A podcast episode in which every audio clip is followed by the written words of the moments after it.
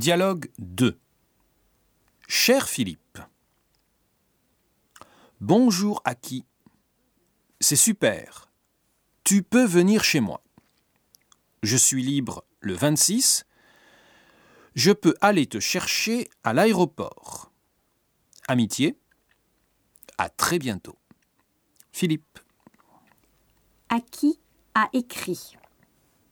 Cher Philippe, la saison des cerisiers en fleurs a commencé dans la région de Tokyo.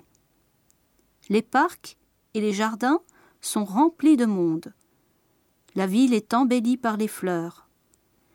J'ai une bonne nouvelle à t'annoncer.